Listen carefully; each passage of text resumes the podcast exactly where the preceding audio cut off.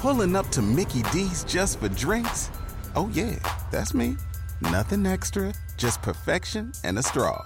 Coming in hot for the coldest cups on the block. Because there are drinks, then there are drinks from McDonald's. Mix things up with any size lemonade or sweet tea for $1.49. Perfect with our classic fries. Price and participation may vary, cannot be combined with any other offer. Ba da ba ba ba. Today's episode of Truth and Justice is sponsored by Everalbum. Ever run out of space on your phone? Check out Everalbum, a free mobile app that automatically protects your photos on your phone. Easily sync your phone's camera roll, Facebook, Instagram, and Dropbox accounts so your photos are always protected. Exclusively for Truth and Justice listeners, Everalbum is offering unlimited photo storage for free.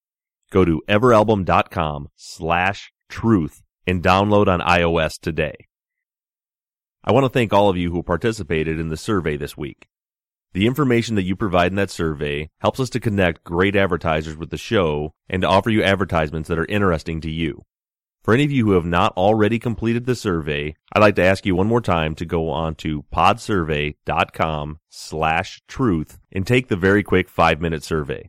Remember, the survey is kept completely anonymous, and by taking it, you're entered to win a $100 Amazon gift card.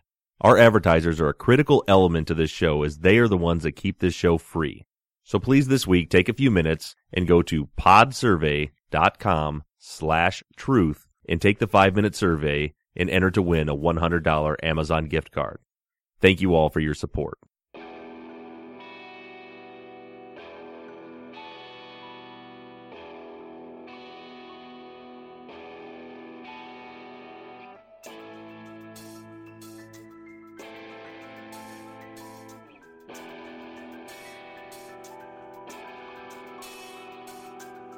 Hello, everybody, and welcome back to Truth and Justice.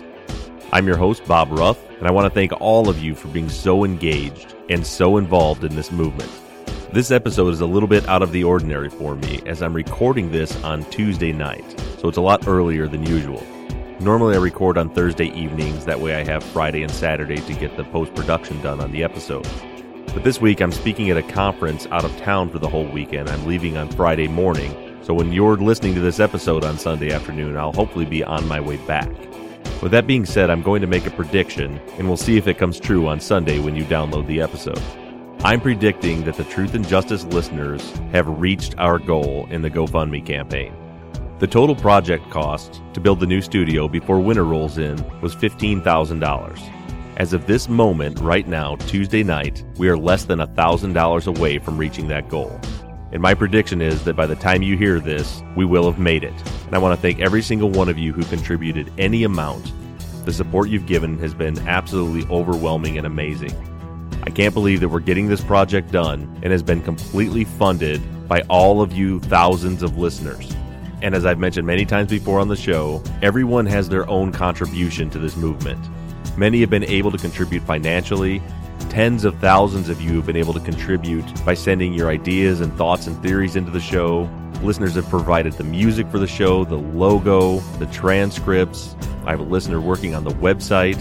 I have many listeners who are lawyers that are offering to provide legal services. And so many of you have just taken a few moments out of your day to just send encouraging words to me. And I can't tell you how much those short emails mean to me.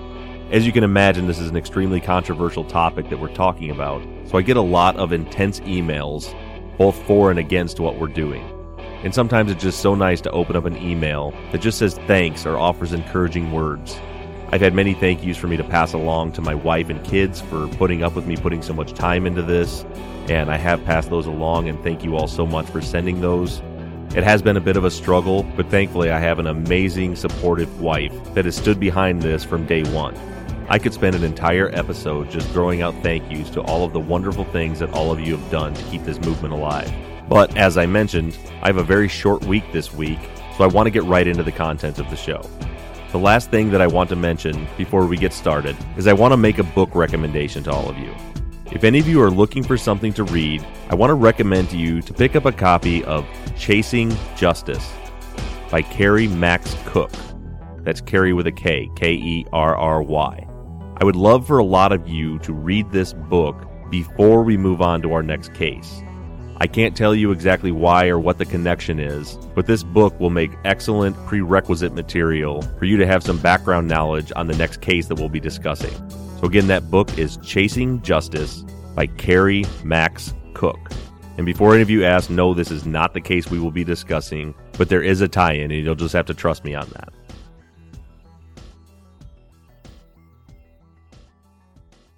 I want to start today's show off with a listener email. This email is from Rhonda. And Rhonda, I did try to email you back, but there was something wrong with the email address that you entered into the form field on the website. Rhonda writes, Bob, your podcast is wonderful. I definitely feel that Adnan should not have been convicted from the crappy trial. However, I am still unsure of his innocence or guilt. I am unsure of why you are 100% sure of his innocence and why you think it's ignorant for people that think he is guilty. And Rhonda, I want to thank you very much for sending in that email because it gives me an opportunity to clear something up. I actually went back and listened to that statement that I made on last week's episode to make sure that I didn't misspeak. And for any of you that might have been offended by that, I want to make clear what I was saying. I said that there are still people out there that are 100% convinced without any doubt that Adnan is guilty. And I describe those people as being willfully ignorant. And while admittedly the insult may have been uncalled for, I still stand by what I said. But I do want to make clear to everyone listening that I don't think it's ignorant to think that Adnan is guilty. I don't think it's ignorant to have suspicions or to question yourself or lean that direction and continue to think that he's guilty. I think that is a healthy thought process. And just because you may disagree with me certainly does not make you ignorant. I'll be the first to tell you that I'm no smarter than the next guy. But in my opinion, anyone that can look at all of the evidence presented and all of the so-called evidence that's been debunked and still have zero doubt that Adnan is guilty, I do believe that that's an ignorant statement. And it is a statement made from a place of extreme bias. Do I believe Adnan is innocent? Yes, I absolutely do. But does that mean that I'm not willing to consider new evidence that might point the other direction? Absolutely not. And to answer the rest of your question, Rhonda, I think over the next several episodes, the reasoning behind my position may become clearer. And I think that a good place to start that conversation is to discuss last week's episode with Jim Clemente on profiling. For any of you that follow Truth and Justice on Twitter, which if you don't, our handle is Truth Justice Pod, you'd have seen that this week I tweeted that I think Adnan is included in the suspect field suggested by Jim's profile. A lot of people were up in arms about that. Many people ask me, how can I be 100% sure that Adnan is innocent? And then after speaking with Jim, I consider him a suspect again. And the answer to that is simple. If we are to be true to our purpose, then we have to remember that our mission is to find the truth. The mission of truth and justice is not to free Adnan Syed. The mission is to find the truth. As I stated at the end of that episode, all of these interviews and all of these experts we've consulted have not been for nothing. This show is not about entertainment. All of these people that have expertise in different areas of police tactics were interviewed for a purpose. And that purpose is that they can offer insight into this case. So when I brought Jim Clemente on the show to give a profile, I did it because I believe he is an expert. I believe he had information that could be helpful to this investigation. So in doing so, it would be completely disingenuous for me to reject anything he said that didn't fit my theory of the case. With that being said, in my opinion, Jim's profile best fits two suspects. Those two suspects are Adnan and Don. In considering Jim's level of expertise, his experience and his training, when he gave me a profile that included Adnan, there's no other choice but to investigate Adnan again. If nothing else, he deserves another look. Because if I didn't take Jim's input, then what was the purpose of having him on the show? And the truth of the matter is, before I ever spoke with Jim, before I heard his profile, and for those of you that have been asking, the first time that I heard Jim's profile was the night I recorded. I had no idea what he was going to say. But before he said anything, I expected Adnan to fit his profile. And so the easy thing to do would have been just to not have him on the show, not take the risk of him giving information that might be contrary to my theory which would have been easy enough to do, considering I had to wake up at one o'clock in the morning to record the interview just hours before the show was aired in order to get it done. But I wanted to hear what Jim had to say. And after hearing his profile, I think the information that he gave us could be critically important to this investigation. So let's break down the profile. The nuts and bolts of Jim's profile of the unsub is that the crime would have been committed by a younger person, someone inexperienced with crime and impulsive. His preliminary profile suggests that the unsub would probably have a higher level of intelligence. And given the nature of the crime, possibly someone that is very neat and meticulous in life, especially with things that are visible to the outside person. And the preliminary profile also suggests that the person that murdered Hae is someone that she had a known relationship with.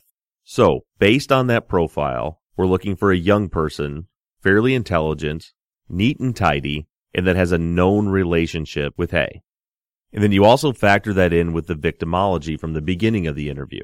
When Jim assessed Hae's victimology, he determined risk factors. Given her circumstances, he believes that the person that would most likely have access to Hae in order to murder her would have been someone she knew and that coupled with the attempted concealment of the body led him to deduce that the most likely scenario is indeed someone that had a known relationship to Hae. So if you didn't pick up on some of those things from that interview, I would definitely go back and listen to it again. Personally, I was there for the interview, obviously, and I've listened to it four different times already, and it's only Tuesday. Jim is a fascinating, extremely intelligent person. And you can't just take one thing that he said out of context. You have to listen to the totality of everything that he said, and then you'll see how he came up with the profile that he landed on. And I should mention again that Jim considered that a preliminary profile. And that's because of the fact that he wasn't on the crime scene. He didn't have all of the police files. He was working with limited resources by himself on a short schedule. And when I say he didn't have all the police files, Jim actually has all of the case files. He has everything. But in order to give a neutral, unbiased profile, he had all that information sent to his assistant and had his assistant filter what he looked at. So he knows nothing about any of the suspects. He only wanted to see elements of the crime, burial, and the victimology of Hae. So considering all of that, let me take a few moments and talk about profiling as a science. A lot of people damn near lost their minds after hearing that profile. People who believe Adnan is guilty were jumping up and down because he was included. People that believe he's innocent were either devastated by the profile or they were pointing fingers at Don. And a lot of people who the profile didn't fit their theory on the case were quick to jump out and shoot out a bunch of articles and statements about how profiling is not an exact science or not an accepted science or that it's not accurate. I had several emails and tweets telling me that we shouldn't convict Adnan or convict Don based on a profile. Well, the fact is that no one is doing that. It would be absolutely ridiculous to arrest someone or declare someone guilty based on a profile, much less a preliminary profile. So what is a profile? A profile is a tool. That's all. It's another tool in our investigator's toolbox. And much like any other tool, it isn't required or useful for every job that we do. Profilers are typically brought in in cases where you don't have physical evidence, you don't have any eyewitnesses, you don't have any reliable witnesses, and essentially you have nowhere to start. That's what a profile is. It's a starting point. And as Jim said on the show, this is exactly the type of case where profilers would be brought in. Once Hae's body had been found, and before Jay had been brought in, according to the official record, the police really did have nowhere to start. And personally, I believe that if Jay was coerced, that there's your reason right there. Take Jay out of the equation for a minute, and what do you have? You have nothing. Sure, there was DNA on the scene, and there were hair samples on the scene, and there were fingerprints in the car, but none of those things were ever tested. And I have some theories about that that I'll discuss at the end of the show. But without testing any of that evidence, and to be quite honest, I think most likely, even if they did test the evidence, it wouldn't have pointed them in any clear direction. Unless they got some of the suspects to volunteer their DNA or their fingerprints or got a warrant to do so, I seriously doubt that the killer had DNA or fingerprints on file. So this is the type of case where a behavioral analysis unit would be brought in. And their job is not to find the guilty person. Their job is all about probability and statistics. They look at the crime scene, they look at the crime itself, they look at victimology, and they generate a profile of who statistically would be the most likely person to have committed the crime. And it's important to point out that the statistical probability of a certain type of unsub to have committed a crime could be 99.9%. But that still means there is a 0.1% chance that it was someone that doesn't fit that profile.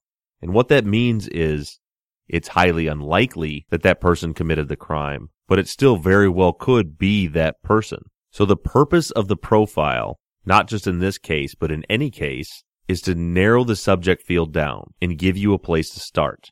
When you have no clear suspects, the profiler will give you the statistically most likely type of person who could have committed the crime. And from there, the investigating agency, in this case the Baltimore Police Department, would look at their known subjects and narrow down which of those subjects fit the profile. And that doesn't mean they slap cuffs on those people and throw them into jail. It means those are the people that they should investigate further and nothing more. In our case, we have a very unique set of circumstances. And that unique set of circumstances is this. We have had hundreds of thousands of people investigating every nook and cranny of this case for nearly a year now. We have conducted an investigation that is leaps and bounds above anything nearly any police department has ever done for any crime. In reality, no one digs as deeply into a case as we have dug. So we have the advantage of already having an extremely thorough investigation underway before the behavioral analysis is completed. So the situation that we find ourselves in is something similar to a Venn diagram. And for those of you that don't remember what a Venn diagram is, it's two circles that overlap.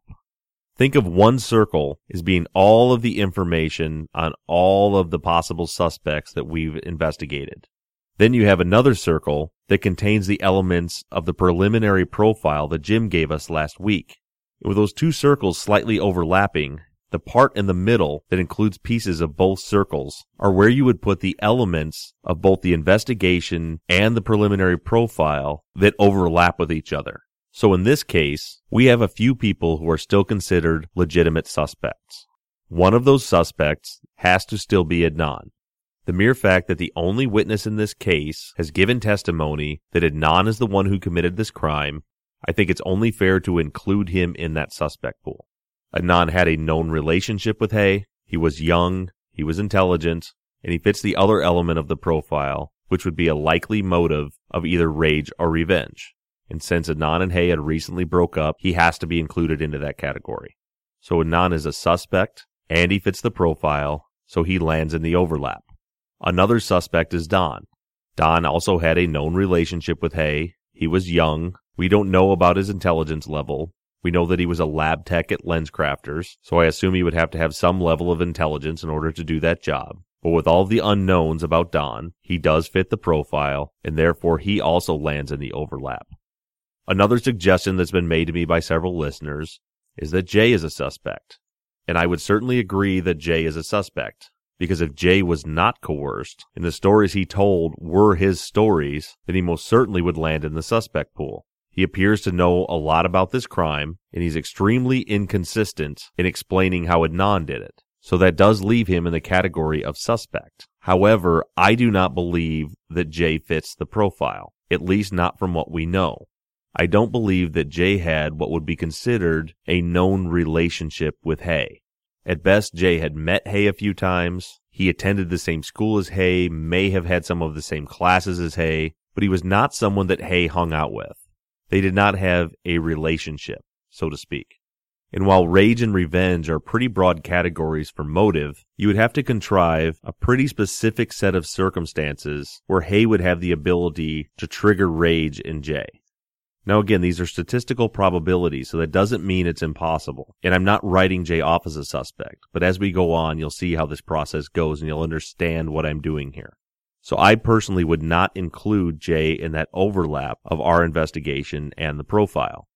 I've also had several listeners suggest Jen as a suspect. And as you know from the early episodes of this show, there was a time when I believed Jen to be one of the prime suspects.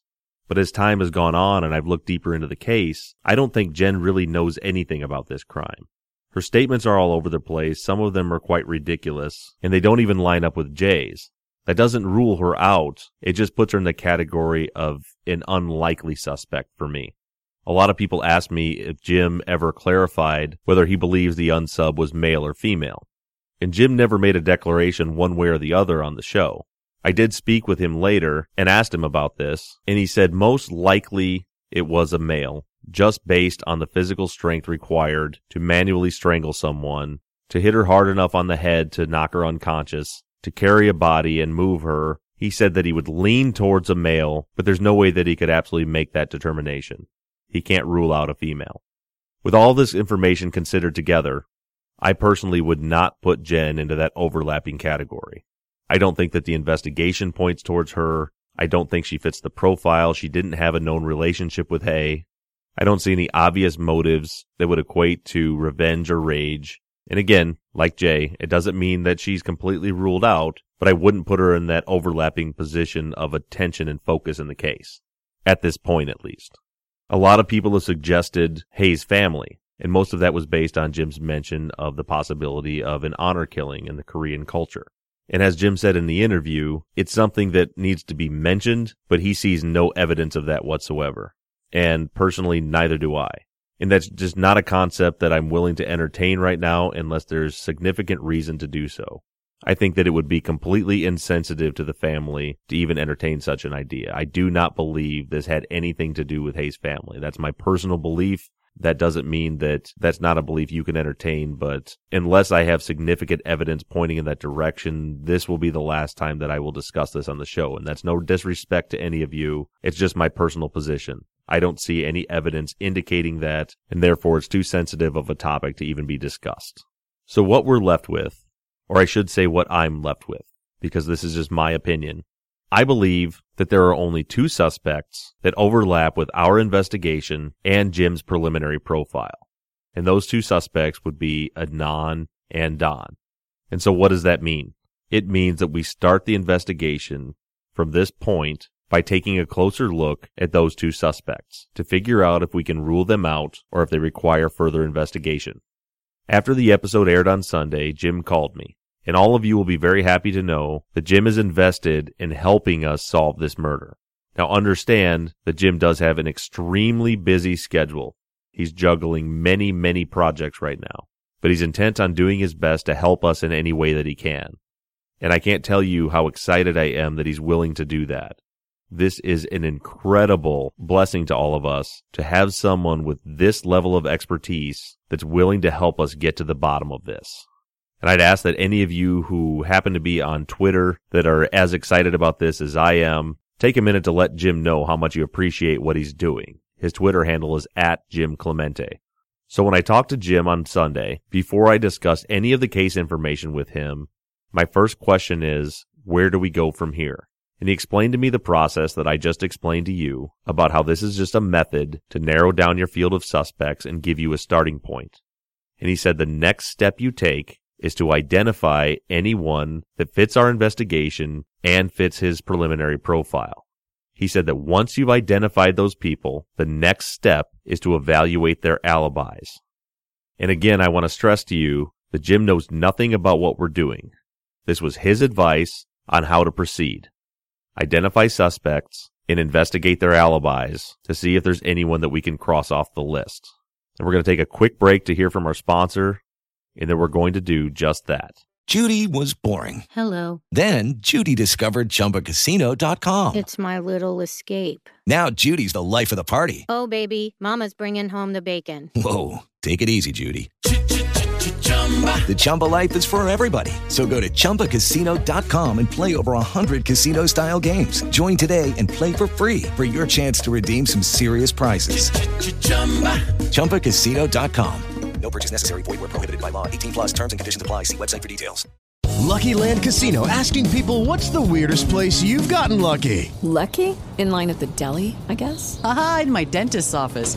More than once, actually. Do I have to say? Yes, you do. In the car before my kids' PTA meeting. Really? Yes. Excuse me, what's the weirdest place you've gotten lucky? I never win and tell. Well, there you have it. You can get lucky anywhere playing at LuckyLandSlots.com. Play for free right now. Are you feeling lucky? No purchase necessary. Void where prohibited by law. 18 plus. Terms and conditions apply. See website for details.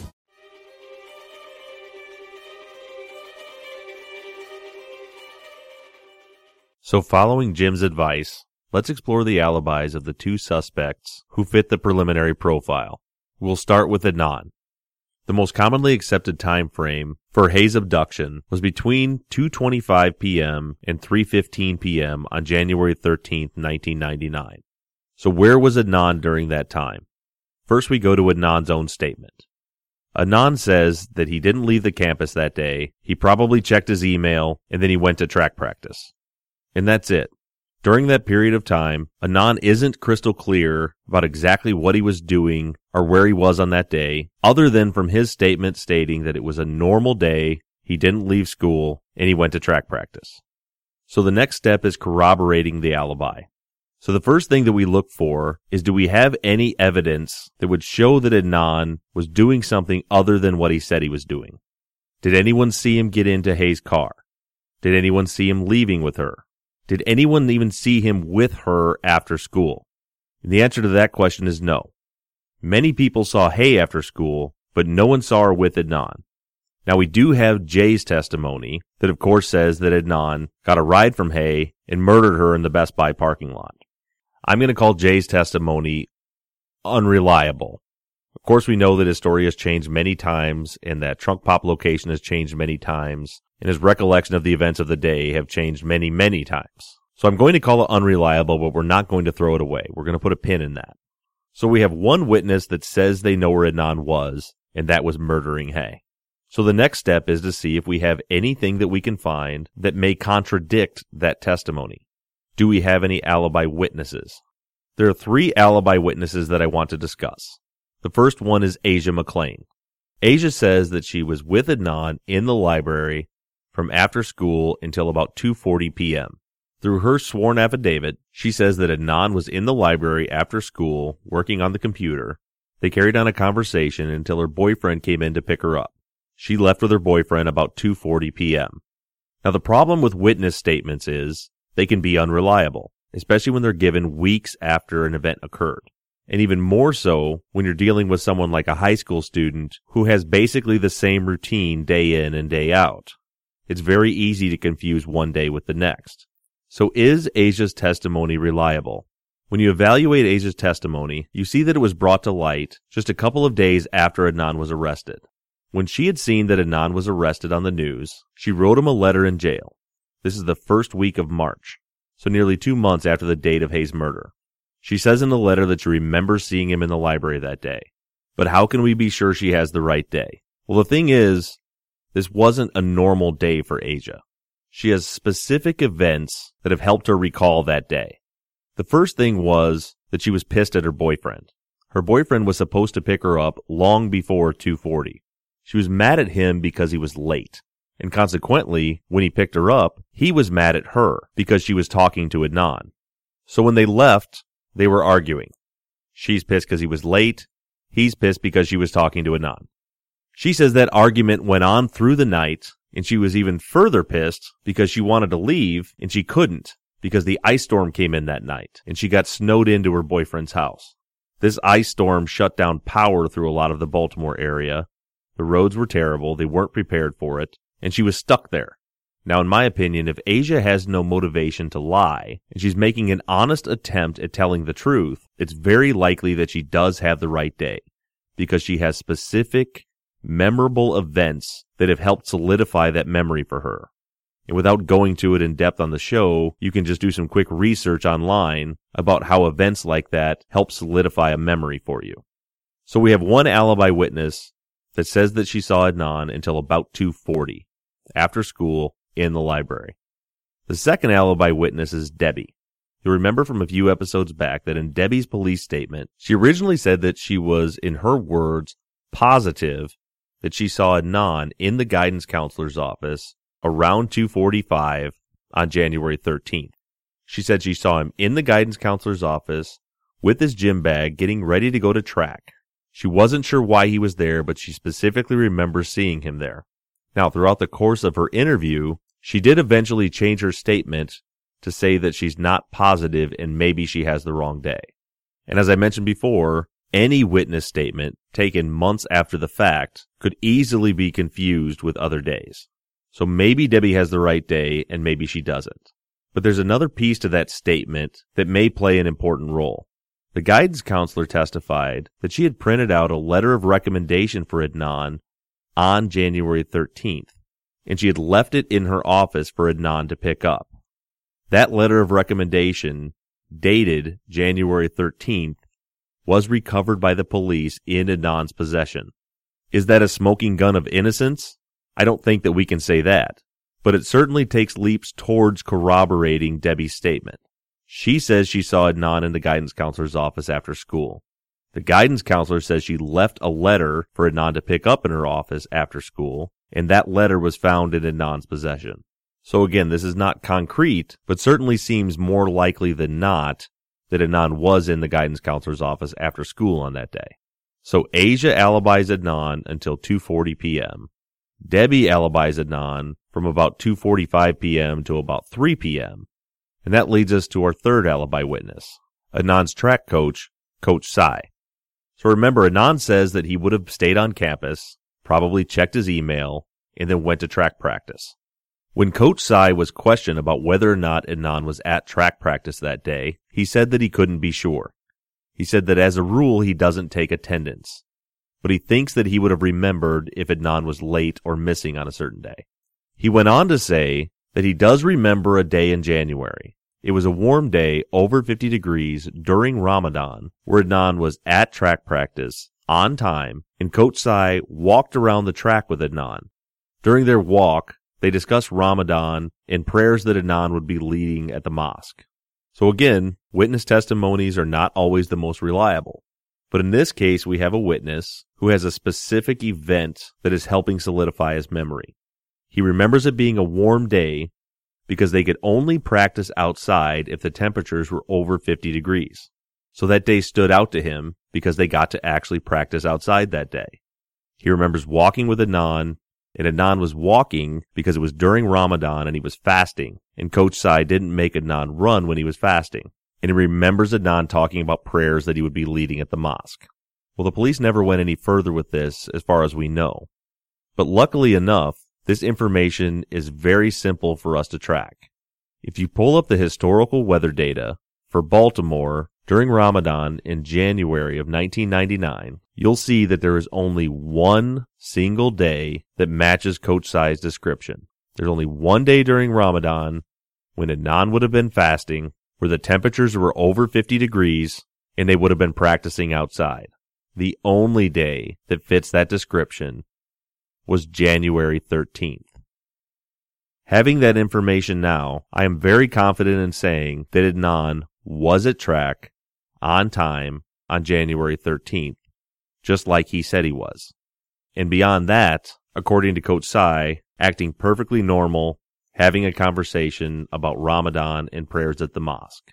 So this is the totality of Adnan's alibi. Remember, the police didn't question anybody else about his alibi. Unfortunately, the police didn't bother to talk to any of the track team members, the librarian, or anyone else that could confirm this alibi or prove it wrong for that matter. So, where was Adnan on January 13th, 1999 from after school until 3:15 p.m. when Hae was supposed to pick up her cousin? Asia McClain says that he was in the library until about 2:40. In my opinion, her testimony is very strong because it is tied to specific events that helped her remember it.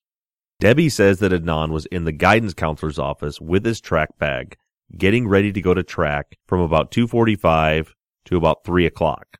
Now her memory is not quite as strong as it's not tied into any particular events. However, we do have a possible corroboration because the guidance counselor says she left a note in the office for Adnan to pick up that day, and Adnan did have that note dated January 13th in his possession. Either one of those two things may not be strong alibi material by themselves, but when you put them together, it makes a fairly strong case for Debbie's statement. And almost certainly, if not absolutely certainly, Coach Sye confirms that Adnan was at track practice on time, acting normal on January 13th. When we compare that to Adnan's own statement of alibi, all of these statements corroborate what he said that he never left the campus, he would have checked his email, and went to track practice. Furthermore, we have the fact that Hae was seen by multiple people after school that day. This was a crowded campus with a very tight knit group of students.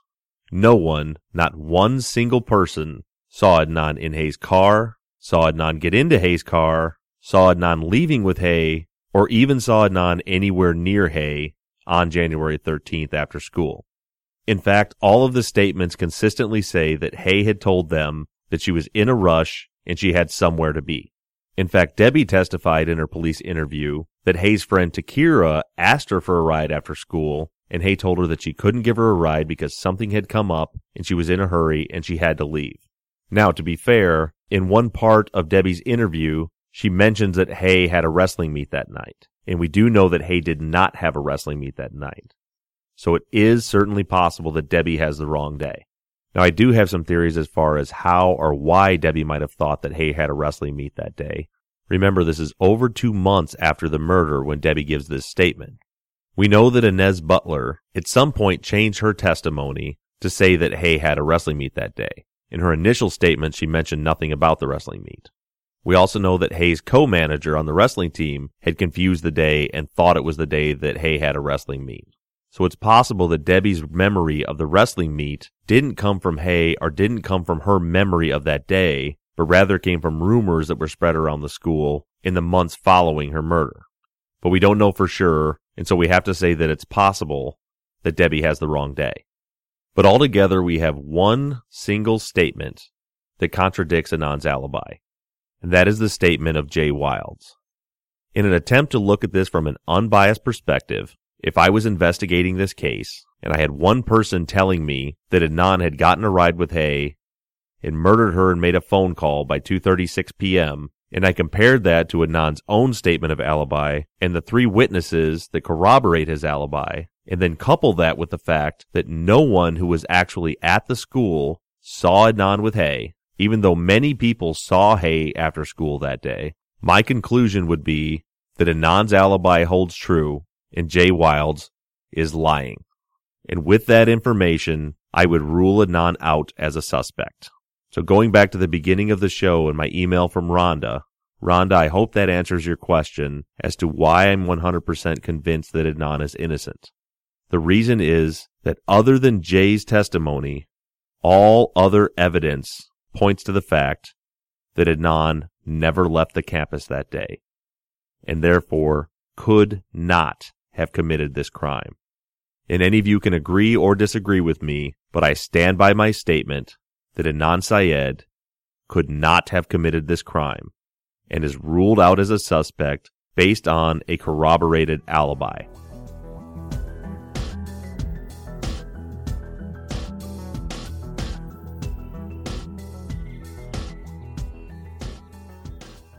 Hello, it is Ryan, and we could all use an extra bright spot in our day, couldn't we? Just to make up for things like sitting in traffic, doing the dishes, counting your steps, you know, all the mundane stuff. That is why I'm such a big fan of Chumba Casino. Chumba Casino has all your favorite social casino style games that you can play for free anytime, anywhere with daily bonuses. That should brighten your day a little. Actually, a lot. So sign up now at chumbacasino.com. That's ChumbaCasino.com. No purchase necessary. VGW Group. Void were prohibited by law. See terms and conditions. 18 plus. With Lucky Land slots, you can get lucky just about anywhere. Dearly beloved, we are gathered here today to... Has anyone seen the bride and groom? Sorry, sorry, we're here. We were getting lucky in the limo and we lost track of time. No, Lucky Land Casino. With cash prizes that add up quicker than a guest registry. In that case, I pronounce you lucky. Play for free at LuckyLandSlots.com. Daily bonuses are waiting. No purchase necessary. Void where prohibited by law. 18 plus. Terms and conditions apply. See website for details. So next we move on to our only other suspect that fits the investigation and fits the profile. Don. So first we go to Don's statement of alibi. On January 22nd, Don tells the police that on January 13th, he was working. He tells the detective that he was scheduled to be off that day, but he filled in a shift for another person at the Hunt Valley Lenscrafters store. So do we have any witnesses that corroborate Don's statement of alibi? The only witness that we have on record corroborating Don's alibi is the manager at the Owings Mills Lenscrafters store, his home store. And as we know now, that manager was Don's stepmother. So Don's stepmother tells Detective O'Shea that Don was working at the Hunt Valley store and she reads off the times from the timesheet. She says that he punched in at 9:02, took a lunch break from 1:10 to 1:40, and that he punched out at 6 p.m. And it's at this point that Detective O'Shea rules Don out as a suspect. Now, before I go any further with Don's alibi, I want to take a quick minute to give Detective O'Shea a break. There are a lot of people that are really angry that this information wasn't caught in 1999. And I just want to say on the record that I do not fault Detective O'Shea for this mistake. In fact, I wouldn't even call it a mistake. If I put myself in his shoes as an investigator investigating the alibi of a suspect, and that suspect tells me that he was working from 9 to 6 p.m., and I call his boss, and his boss confirms that he was working and reads the exact times off of a timesheet to me, I would rule that suspect out. There is no way in a million years that I would think this might be a family member covering for him. Personally, I think that Detective O'Shea did a fair job of investigating this missing persons investigation. He followed logical steps. While he may not have brought in a behavioral analysis unit, he did make a very basic profile himself. Statistical probability would say that a violent crime against a woman would most likely be perpetrated by either her boyfriend or ex-boyfriend. Remember, Detective O'Shea didn't run out and arrested Don. He investigated Don. In fact, if you look at the records, he investigated Don first. I think Don was his number one suspect. He sent patrol units out the night she went missing around Don's neighborhood. He contacted Don on the 22nd. He called to verify his alibi on the 1st. He hadn't done any of this with Adnan yet, prior to February 1st. Now, something to put another pin in is the fact that that also happens to be the day that the Crime Stoppers tip was received. And we'll talk about that on a later episode. Would it have been nice if Detective O'Shea had went to the Hunt Valley store and spoken to those employees? Yes, and I wish to God that he had done that. But at the same time, I can't fault him for not doing that. Police forces are typically understaffed and overworked and only have so many resources to work with. I can't see any police agency or any detective continuing to waste resources investigating a subject that appears to have an airtight alibi. So let's give Detective O'Shea a break. Now, getting back to Don, we have the statement from his stepmom slash manager that says that he was working and confirms his alibi statement. However, as all of you know, it has been confirmed, and I know there's people out there, a very small percentage of people, but they're out there that continue to say that there's no proof of this and that it hasn't been confirmed. And you're welcome to believe what you want, but I will say it has absolutely been confirmed. Dozens of LensCrafters employees, general managers, LensCrafters corporate, unanimously, every single one of them that I've spoken to confirms that there is no other explanation for that Hunt Valley timesheet other than it was intentionally falsified. And it is also true that there is no possible way that the Owings Mills manager didn't know that it was falsified. There is no way, no chance, zero possibility that she had access to that timesheet through her system. And any means that she would have to go through to find the timesheet would have immediately notified her that it was falsified. And you can argue that until you're blue in the face. It is a fact. It's also important to note that I did contact Don prior to airing that episode and let him know about this situation and asked him if I had it wrong, and he declined to comment. Before I aired the episode revealing the fact that the Owings Mills manager was Don's stepmom, I contacted her and I explained to her all of the information that we have uncovered and I explained to her how the information was verified and offered for her to explain the situation and clear things up if I got it wrong. She also declined to comment. I have also sent multiple messages through many different methods to Don's mother with the same information. And I can't say that she declined to comment because I have no confirmation as to whether or not she received the messages. All I know is that I never heard back from her. So at least I can tell you that I have done my best to give Don and his mother and his stepmother the opportunity to tell another side of this story if there is one. And at least Don and his stepmother have declined to do so. So all we know at this point is that Don states that he was working on January 13th. And we know that that was a lie. I can absolutely confirm that Don was not working on January 13th, 1999. And I can also confirm through my sources, one of which you heard on the air here a few episodes back, that the false timesheet had to have been created before Don was ever interrogated or interviewed by the police. So where does that leave us? By following Jim Clemente's model, I've narrowed down a suspect pool to individuals that fit into our investigation and that overlap with the preliminary profile that he came up with. That left us with two suspects, Adnan and Don. Now again, that doesn't mean you slap handcuffs on either one of these two. It just means we take the next step, which is to investigate their alibis and determine whether or not either of them can be ruled out. In my opinion, Adnan's alibi is corroborated by everyone except Jay Wilds. And Don not only does not have an alibi, it is now known that he intentionally lied and forged documents to falsify an alibi. With this information and working through this investigative process, I cannot rule out Don as a suspect. And given the totality of everything that we know to this point, in my opinion, that makes Don suspect number one.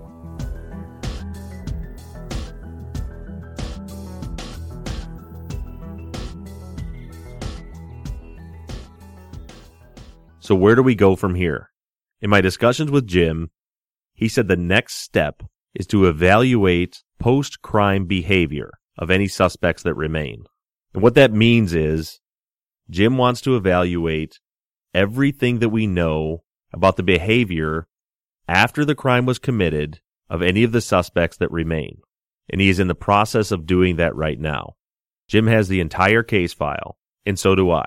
And we are picking through every single shred of evidence, every statement that relates to behavior after the crime was committed. Now, since everyone is not absolutely 100% convinced of Adnan's alibi, even though my opinion is that he does have a solid corroborated alibi, I'm including Adnan in this follow-up evaluation. So over the next several weeks, Jim and I will be working through suspect by suspect their post-crime behavior. Given our schedules, I don't know when he will be returning to the show. So you may hear Jim pop in and out to discuss some of these behaviors, or you may just hear me relaying Jim's findings. At some point, Jim will most likely return to the show to discuss all of this, and I'm hoping that we can have him on several times as we go forward in this investigation. But as a three hour time difference and busy schedules seem to land us on 1 a.m. interview times, I just can't guarantee how often or when Jim will be on. Now, there is one other person that I didn't mention that Jim wants to evaluate. This person is the anomaly, the monkey wrench that confuses all of the known evidence of this case. If his statements are true, then nothing else makes sense. Jim wants to evaluate every statement, every behavior, every taped interview of Jay Wilds. Given the track that we're on now, I think that we're closer to the truth than we have ever been. For all of you that have been so engaged and so involved throughout this process, this is not the time to fall back on our heels. The truth is right there in front of us. And we're about to go get it.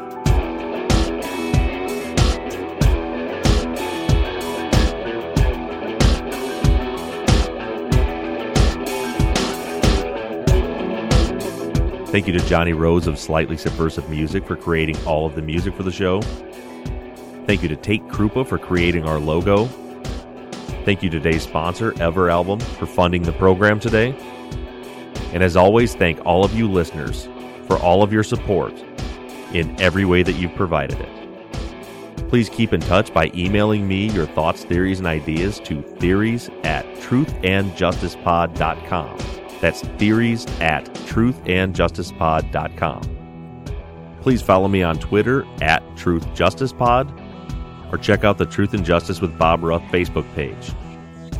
You can always listen to all of our episodes on our website, truthandjusticepod.com. As always, I love hearing from each and every one of you. But as for now, I'm signing off. I'm Bob Ruff, and this has been Truth and Justice.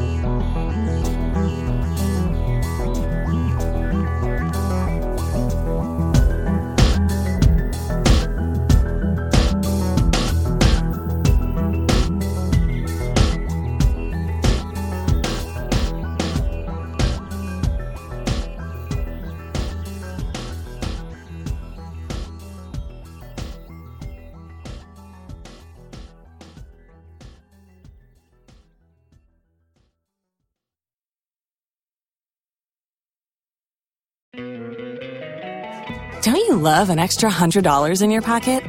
Have a TurboTax expert file your taxes for you by March 31st to get $100 back instantly. Because no matter what moves you made last year, TurboTax makes them count. That means getting $100 back and 100% accurate taxes only from Intuit TurboTax. Must file by 331. Credit only applicable to federal filing fees with TurboTax full service. Offer can be modified or terminated at any time.